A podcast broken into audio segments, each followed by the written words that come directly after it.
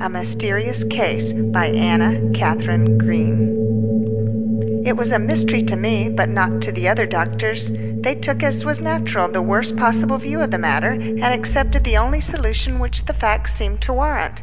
But they are men, and I am a woman. Besides, I knew the nurse well, and I could not believe her capable of wilful deceit, much less of the heinous crime which deceit in this case involved. So to me the affair was a mystery.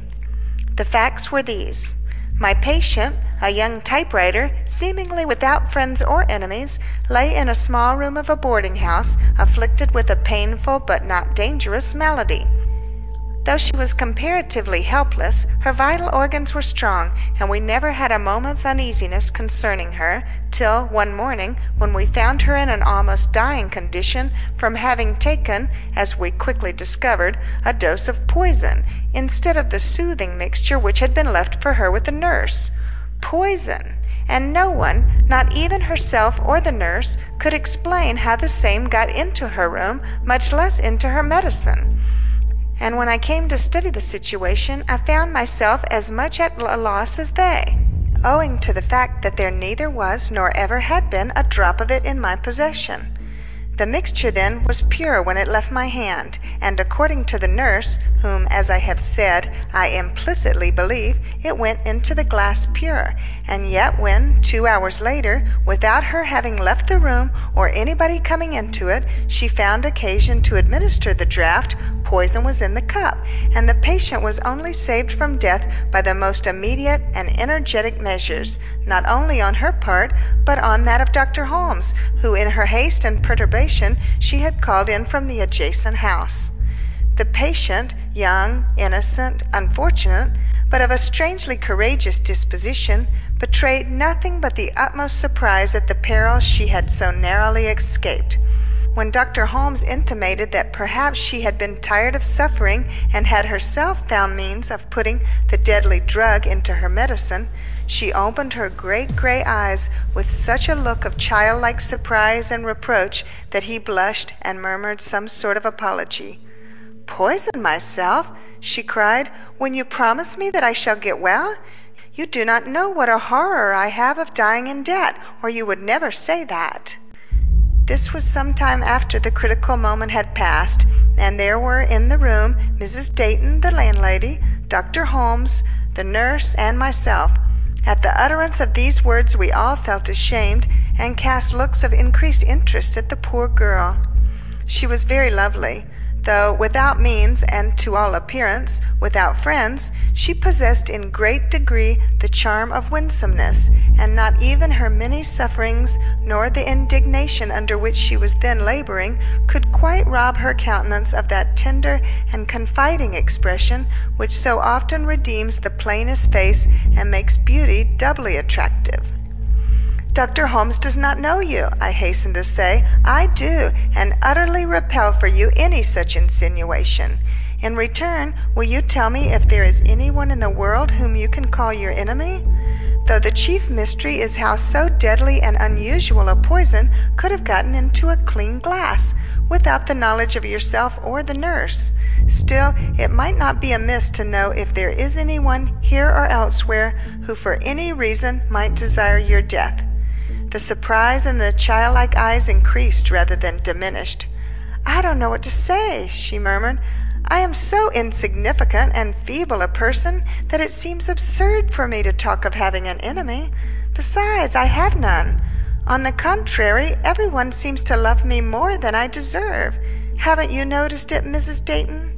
The landlady smiled and stroked the sick girl's hand.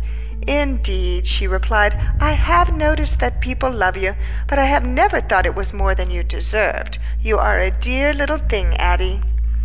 And though she knew, and I knew, that the every one mentioned by the poor girl meant ourselves, and possibly her unknown employer, we were none the less touched by her words. The more we studied the mystery, the deeper and less explainable did it become. And indeed I doubt if we should ever have got to the bottom of it if there had not presently occurred in my patient a repetition of the same dangerous symptoms, followed by the same discovery of poison in the glass, and the same failure on the part of herself and nurse to account for it. I was aroused from my bed at midnight to attend her, and as I entered her room and met her beseeching eyes looking upon me from the very shadow of death, I made a vow that I would never cease my efforts until I had penetrated the secret of what certainly looked like a persistent attempt upon this poor girl's life. I went about the matter deliberately. As soon as I could leave her side, I drew the nurse into a corner and again questioned her.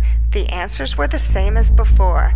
Addie had shown distress as soon as she had swallowed her usual quantity of medicine, and in a few minutes more was in a perilous condition. Did you hand the glass yourself to Addie? I did. Where did you take it from? From the place where you left it, the little stand on the farther side of the bed. And do you mean to say that you had not touched it since I prepared it? I do, ma'am.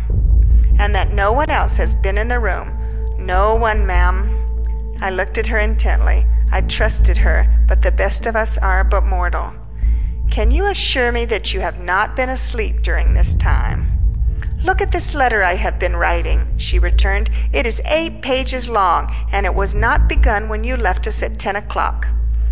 I shook my head and fell into a deep reverie. How was that matter to be elucidated, and how was my patient to be saved? Another draught of this deadly poison, and no power on earth could resuscitate her. What should I do, and with what weapons should I combat a danger at once so subtle and so deadly?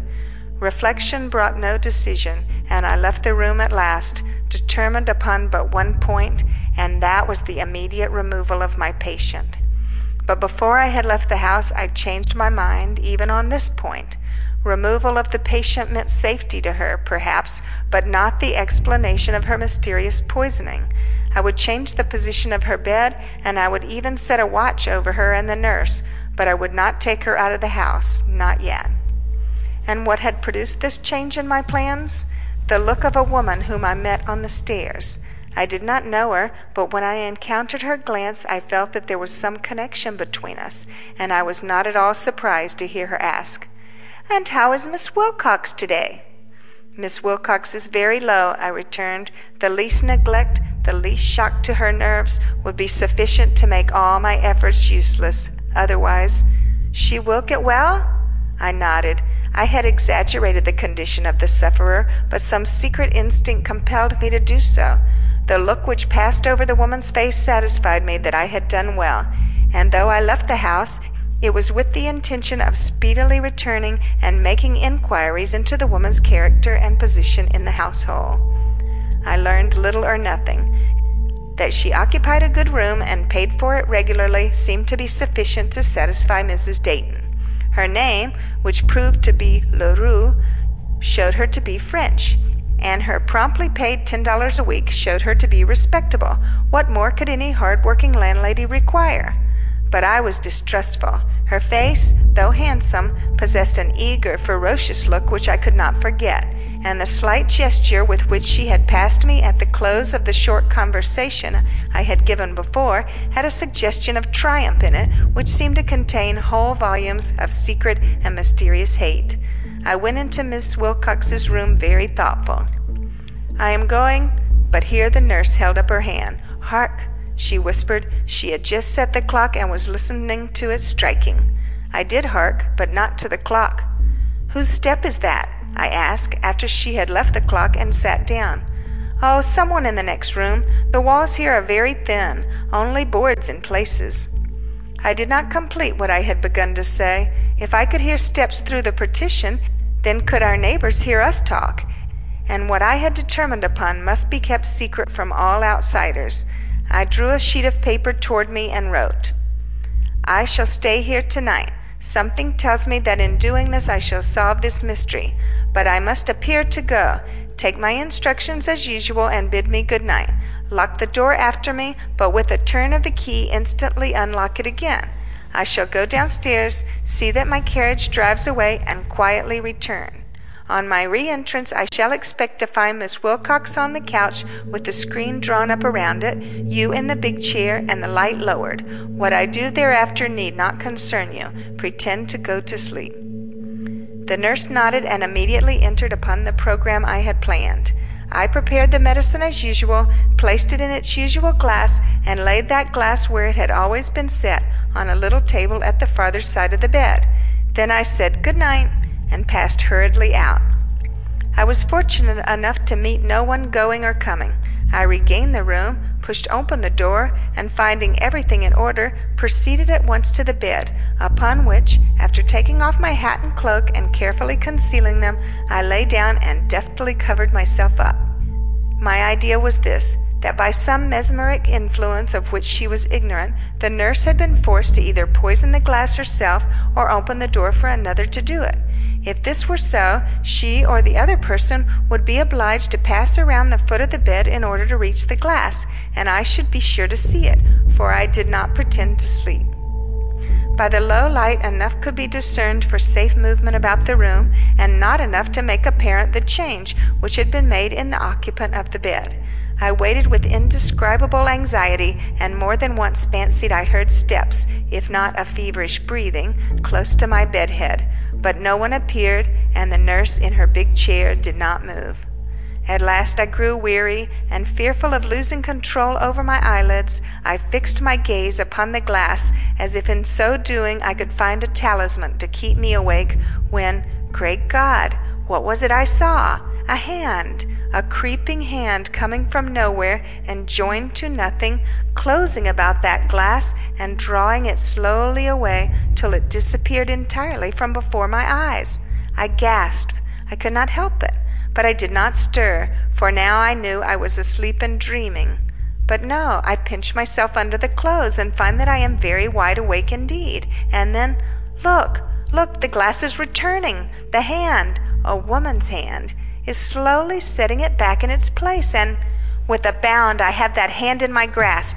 It is a living hand, and it is very warm and strong and fierce, and the glass has fallen and lies shattered between us, and a double cry is heard, one from behind the partition, through an opening in which this hand had been thrust, and one from the nurse, who has jumped to her feet and is even now assisting me in holding the struggling member, upon which I have managed to scratch a telltale mark with a piece of the fallen glass.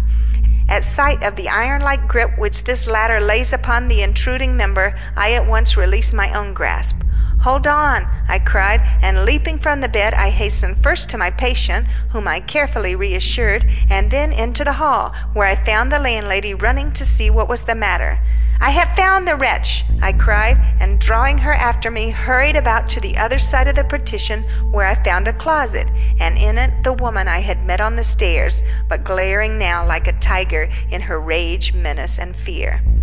That woman was my humble little patient's bitter but unknown enemy, enamored of a man who, unwisely perhaps, had expressed in her hearing his admiration for the pretty typewriter, she had conceived the idea that he intended to marry the latter, and vowing vengeance, had taken up her abode in the same house with the innocent girl, where, had it not been for the fortunate circumstance of my meeting her on the stairs, she would certainly have carried out her scheme of vile and secret murder. The poison she had bought in another city, and the hole in the partition she had herself cut. This had been done at first for the purpose of observation, she having detected in passing by Miss Wilcox's open door that a banner of painted silk hung over that portion of the wall in such a way as to hide any aperture which might have been made there. Afterward, when Miss Wilcox fell sick, and she discovered by short glimpses through her loophole that the glass of medicine was placed on a table just under this banner, she could not resist the temptation to enlarge the hole to a size sufficient to admit the pushing aside of the banner and the reaching through of her murderous hand. Why she did not put poison enough in the glass to kill Miss Wilcox at once, I have never discovered. Probably she feared detection that by doing as she did she brought about the very event she had endeavored to avert is the most pleasing part of the tale. When the gentleman of whom I have spoken learned of the wicked attempt which had been made upon Miss Wilcox's life, his heart took pity upon her, and a marriage ensued, which I have every reason to believe is a happy one. This concludes the reading of A Mysterious Case by Anna Katharine Green, recorded by Linda McDaniel November 2008.